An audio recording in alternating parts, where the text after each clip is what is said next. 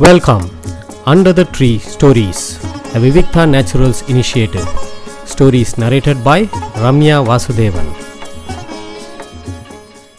Krishna கிருஷ்ணாவதாரத்தில் பல விஷயங்களை பார்த்துன்னு வரும் ராமா அவதாரம் கிருஷ்ணா அவதாரம் ரெண்டும் தான் பூர்ண அவதாரங்கள் மித்த அவதாரம்லாம் அந்தந்த க்ஷணத்துக்கு அந்தந்த காரியங்களுக்காக பெருமாள் எடுக்கிறார் நரசிம்ம அவதாரம் அப்போதைக்கு வ உடனே தோன்றி உடனே வதம் பண்ணி உடனே பிரகலாதனுக்கு அருள் பாலிக்கிறார். ஆனால் ராமாவதாரமோ கிருஷ்ணாவதாரமோ பூர்ணமாக பிறந்ததுலேருந்து ஆரம்பித்து நம்மளை மாதிரியே வாழ்ந்து காட்டி எல்லா விஷயங்களையும் சந்தித்து அதை பூர்ணமாக வாழ்ந்துட்டு போகிறார் பகவான் நமக்காக நம்ம கூடவே. இந்த கிருஷ்ணாவதாரத்தில் அவருக்கு நிறைய கெட்ட பேர். அவர் பண்ண விஷயங்களுக்கு பாதி பண்ணாத விஷயங்களுக்கு பாதி.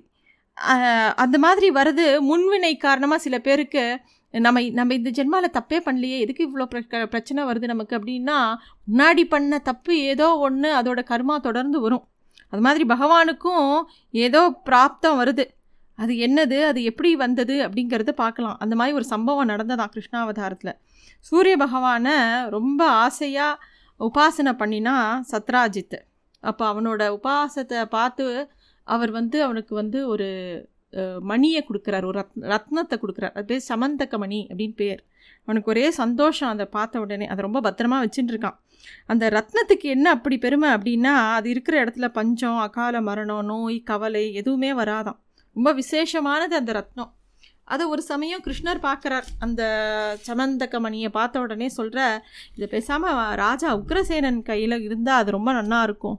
அப்படின்னு சொல்கிறார் மகாராஜா உக்ரசேனன்ட்ட கொடுத்தா நல்லா இருக்கும்னு கிருஷ்ணர் ஒரு அபிப்பிராயத்தை சொல்கிறார் ஆனால் சத்ராஜித் அதுக்கு ஏற்றுக்கலை கிருஷ்ணரும் அதை பெருசாக வற்புறுத்தலை. ஏதோ ஒரு பாசிங் கமெண்ட் மாதிரி தான் சொல்கிறார் அந்த ரத்னத்தை ஒரு கழுத்து சங்கிலியில் மாட்டின்ட்டு அதை க கழுத்தில் போட்டுண்டு வேட்டைக்கு போகிறான் சத்ராஜித்தோட தம்பி பிரேசனன். வேட்டையாட போன இடத்துல ஒரு சிங்கம் வந்து இவனை தாக்கி அவன் இறந்து போகிறான் அங்கேயே. அந்த ம அந்த மணியை வந்து சி- சிங்கம் எடுத்துக்கிறது. அதை நடந்து போகிறது போது பார்க்குறாரு ஜாம்பவான்கிற கரடி. யார் இந்த ஜாம்பவான்னா? ராமாவதாரத்தில் ராமருக்கு துணை நின்றாரே அந்த கரடிராஜன் அவர் தான் ஜாம்பவான். சிங்கத்தை ஒரே அற விடுறார். அது அப்படியே சுருண்டு இறந்து போகிறது அதுக்கிட்ட இருக்கிற அந்த சமந்தக்க மணியை அவர் எடுத்துட்டு அவரோட குகைக்கு போய் அ- வச்சுண்டுறார் ஜாம்பவான். இந்த விஷயம் தெரியாமல் சத்ராஜித் புலம்ப ஆரம்பிக்கிறான். ரத்னத்துக்கு ஆசைப்பட்டு கிருஷ்ணன் தான் என் தன்னோட தம்பியை கொண்டுட்டான் அப்படின்னு புலம்ப ஆரம்பிச்சுடுறான். கிருஷ்ணருக்கு இந்த விஷயம் தெரியறது. என்னடா இது? நம்ம என்னடா பண்ணினோம்? யாரையுமே பண்ணாதப்ப ஏன்டா நமக்கு மேலே தேவையில்லாமல் பிரச்சனை வருது? சரி அது என்னன்னா பார்த்துடலாம். தேவையில்லாமல் நம்ம மேலே ஒரு பழி வர வேண்டான்னு கிருஷ்ணருக்கு அந்த காட்டுக்குள்ளே நுழைஞ்சு தேட ஆரம்பிக்கிறார். ரொம்ப தூரம் உள்ளே போன தான் பார்க்குறார் பிரேச்சனனும் அவன் குதிரையும் இறந்து கிடக்கிறது. பக்கத்துலேயே சிங்கத்தோட காலடி தடம் தெரியறது. ஆனால் பிரேச்சனனோட கழுத்தில் அந்த சமந்தக்க மணியை காணும். சரி அது எங்கே போயிருக்கும்? அப்படின்னா அந்த சிங்கம் போன திசையை நோக்கி போகிறார் காட்டை கிடந்து ஒரு மலைப்பகுதி ஆரம்பிக்கிறது. சிங்கமும் செத்து கிடக்கு. அது பக்கத்துலேயும் ரத்ன கல்லை காணும். என்ன ஆச்சு? எங்கே போச்சு அந்த கல்லுன்னு ஒரே குழப்பமாக எடுத்து அவருக்கு. சிங்கத்தை அடிச்சது கரடின்னு புரியறது அதோட கால் தடத்தை வச்சு. அந்த தடத்தை தொட தொடர்ந்து ஒரு குகைக்குள்ளே போகிறார் எல்லாரையும் வெளியில் நிறுத்திட்டோ கிருஷ்ணர் மட்டும் உள்ளே நுழையிறார். உள்ளே தொட்டிலில் ஒரு குழந்தை இருக்குது அதுக்கு விளையாட்டு பொருளாக அங்கே அந்த ரத்னத்தை தொங்க விட்டுருக்கு. கிருஷ்ணர் வந்து அந்த தொட்டில் கிட்டே போகும்போது அதை பார்த்துட்டு இருக்கிற தாதி பெண் கத்ரா உடனே ஜாம்பவானும் அங்கேருந்து உள்ளேருந்து வரார். வந்து கிருஷ்ணனோட சண்டை போடுறார். கிருஷ்ணரோட சண்டை போடும்போது கிருஷ்ணர் கொடுக்குற ஒவ்வொரு அடியும் ஜாம்பவானுக்கு அப்படியே இடி மாதிரி விழருது. அவரோட கோபத்தில் அவர் கண் செவக்கிறது. அவருக்கு ஒன்று புரியறது. இது சாதாரண ஆள் கிடையாது. யாருக்கு பயந்து கடல் வழிவிட்டதோ யாரோட புகழே அந்த கடலை தாண்டி ஒரு அணையாக மாறியதோ யார் லங் யாரால் லங்காபுரி எரிக்கப்பட்டதோ எவரால் அசுரர்களோட தலையை கொய்த முடிஞ்சதோ அவர் தான் சாக்ஷாத் மகாவிஷ்ணுவோட சுரூபந்தான் இவர் அப்படின்னு புரிஞ்சுக்கிறார். கிருஷ்ணர் உழுந்து விழுந்து சேவிக்கிறார். கிருஷ்ணரும் அவரை தடவி கொடுக்குறார். அவருக்கு நிறைய பலத்தை சேர்க்கிறார். அவர்கிட்ட தான் எதுக்கு வந்திருக்கோம்? தான் எதனால் தனக்கு இப்படி ஒரு அபகீர்த்தி வந்துடுத்து அப்படின்னு கிருஷ்ணர் சொல்ல ஜாம்பவானும் அந்த சமந்தகமணியை எடுத்து கிருஷ்ணர்கிட்ட சமர்ப்பிக்கிறார். தன்னோட குழந்தையும் தன்னோட பெண்ணையும் கிருஷ்ணருக்கு கல்யாணம் பண்ணி கொடுக்குறார். அதுக்கப்புறம் கிருஷ்ணர் வந்து சத்ராஜித் கிட்ட அந்த ரத்னத்தை கொடுக்குறான். சத்ராஜித்துக்கு ரொம்ப வெக்கமாக போயிடுது. தேவையில்லாமல் கிருஷ்ணருக்கு ஒரு பழி சொல் சொல்லிட்டோமே என்ன பண்ணுறது இதுக்கு பரிகாரமாக என்ன பண்ணுறது இந்த உலகம் நம்மளை ஏசுமே அப்படின்னு யோசிக்கும்போது தன்னோட குலரத்னமான சத்யபாமாவா வந்து கிருஷ்ணருக்கு கல்யாணம் பண்ணி கொடுக்குறான். அது கிருஷ்ணர் ரொம்ப சந்தோ சந்தோஷமாக ஊருக்கு போகிறார் உலகமே ஊரே ரொம்ப சந்தோஷமாக அடையிறது. ஏன்னா சத்யபாமா கல்யாணம் பண்ணி கொடுத்து அந்த ஷேம ஷேமந்த கமணியும் கிருஷ்ணர் கையிலேயே கொடுத்துட்றான் சத்ராஜித்து. துவாரகையில் மனைவியோரோடும் உறவினர்களோடையும் ரொம்ப சந்தோஷமாக இருக்கார் கிருஷ்ணர். தன்னோட அத்தை குந்தி அவரோட குமாரர்களான பாண்டவர்கள் எல்லாரும் உயிரோடு இருக்கான்னு அப்போ தான் அவருக்கு தெரியறது. ஏன்னா அங்கே வந்து அரக்கு மாளிகையில் வச்ச தீனால் அவள் யாரும் இறந்து போகலை. அதுக்கப்புறம் அவளுக்கு வந்து அர்ஜுனன் வந்து திரௌபதியோட சுயம்பரத்தில் கலந்துன்னு திரௌபதியும் எல்லாரும் கல்யாணம் பண்ணிக்கிறா. எல்லா விஷயங்களும் அப்போ தான் கிருஷ்ணருக்கு தெரிய வருது.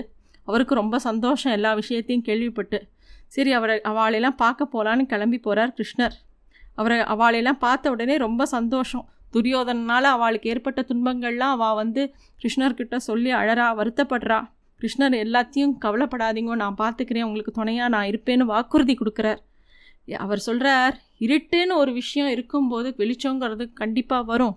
உங்களை நோக்கி கண்டிப்பாக வெளிச்சம் வரும். கவலைப்படாதீங்க அப்படின்னு சொல்கிறார் திருசிரராஷ்டன் வந்து பாண்டவர்களுக்கு ஒன்றுக்குமே உபயோகம் இல்லாத ஒரு நிலத்தை கொடுத்து இதில் நீங்கள் உங்கள் ஊர் அமைச்சுக்கோங்கன்னு சொல்லும்போது கிருஷ்ணர் தான் தேவசிற்பியான விஸ்வகர்மாவை கூட்டு இந்திரபிரசத்தை சிருஷ்டித்து கொடுக்குறார். பாண்டவர்களோட கொஞ்ச நாள் தங்கியிருக்கார். ஒரு நாள் கிருஷ்ணர் அர்ஜுனன்ட்ட அர்ஜுனனோட வேட்டைக்கு புறப்பட்டு போகிறார் அங்கே போனால் யமுனக்கரைக்கிட்ட ஒரு ரொம்ப இளம் பெண் ஒத்தி அழகாக இருக்கா.